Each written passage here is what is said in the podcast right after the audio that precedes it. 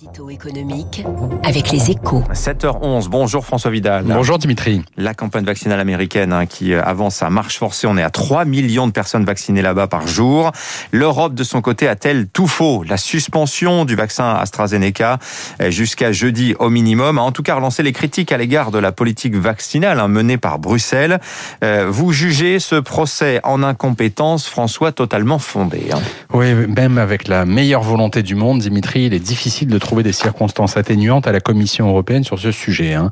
C'est bien simple, depuis que la vaccination est apparue comme la solution la plus efficace pour endiguer l'épidémie, elle a multiplié les erreurs. De la négociation initiale, où Bruxelles a cherché avant tout à réduire le prix d'achat plutôt que de sécuriser l'approvisionnement, à la décision de lundi, plus politique que sanitaire, de suspendre les injections d'AstraZeneca au nom du principe de précaution, l'Union n'aura cessé d'inverser l'ordre des priorités, cherchant en permanence à se border pour éviter toute critique plutôt que de jouer la carte de l'audace pour sauver un maximum de vies.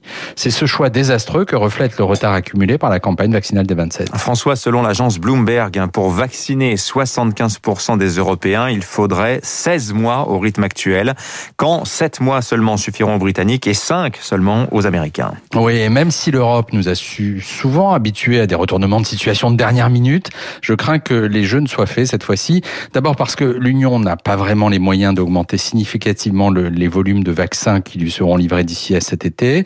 Ensuite, parce que la suspension d'AstraZeneca, même si elle est levée dès demain, aura entamé durablement la confiance des populations dans les vaccins. Au final, la facture s'annonce salée, hein, en vie humaine évidemment, mais aussi sur le plan économique.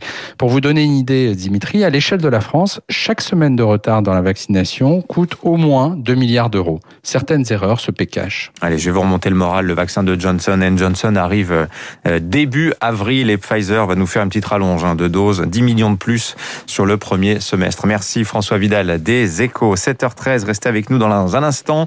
L'invité de l'économie ce matin, Olivier Millet, il est membre du directoire d'Euraseo, président d'Euraseo, euh, euh, président de, PME. Je vais y arriver. 7h...